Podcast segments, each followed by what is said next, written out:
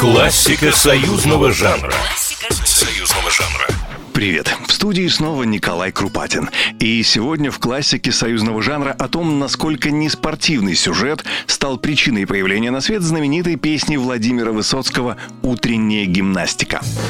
Вдох глубокий, руки шире, не спешите, три-четыре. Бодрость духа, грация и пластика. В 1968 году в репертуаре театра сатиры появился спектакль «Последний парад» по пьесе Александра Штейна. Идея постановки принадлежала худруку и главному режиссеру театра Валентину Плучику.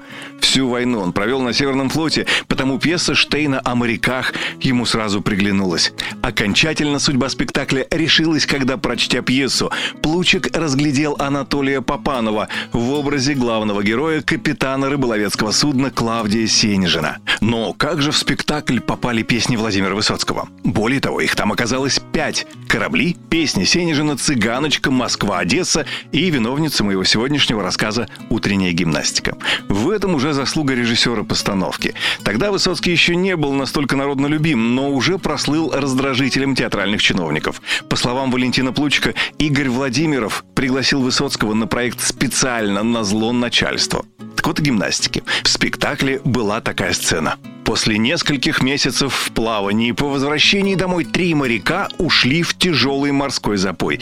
И однажды, проснувшись утром с тяжелейшего похмелья, они, разумеется, потянулись за спасительными напитками, чтобы здоровье поправить. Но, случайно зацепив, включили приемник и услышали голос диктора «Передаем утреннюю гимнастику».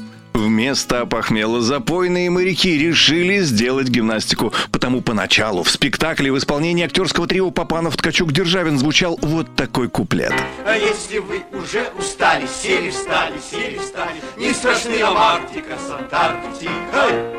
Главный академик Йоффе доказал коньяк и кофе вам заменит спорта профилактика. Однако цензура дотянулась до создателей спектакля и четверостишье из знаменитой песни Владимира Высоцкого пропала. И уже лишившись того самого куплета, песня потеряла связь со спектаклем, но обрела новую, полную здорового образа жизнь. Кстати, говорят, Анатолию Попанову очень хотелось научиться петь эти песни так же, как исполнял их автор. Высоцкий даже согласился дать Попанову несколько уроков, когда же для достижения желаемого результата. Попанов взял срывать голос, выпивать и даже пытался простыть. Дыша холодным воздухом, Высоцкий предложил Попанову остановиться, перестать пытаться ему подражать и просто оставить все как есть. Классика союзного жанра. Союзного жанра. Программа произведена по заказу телерадиовещательной организации Союзного государства.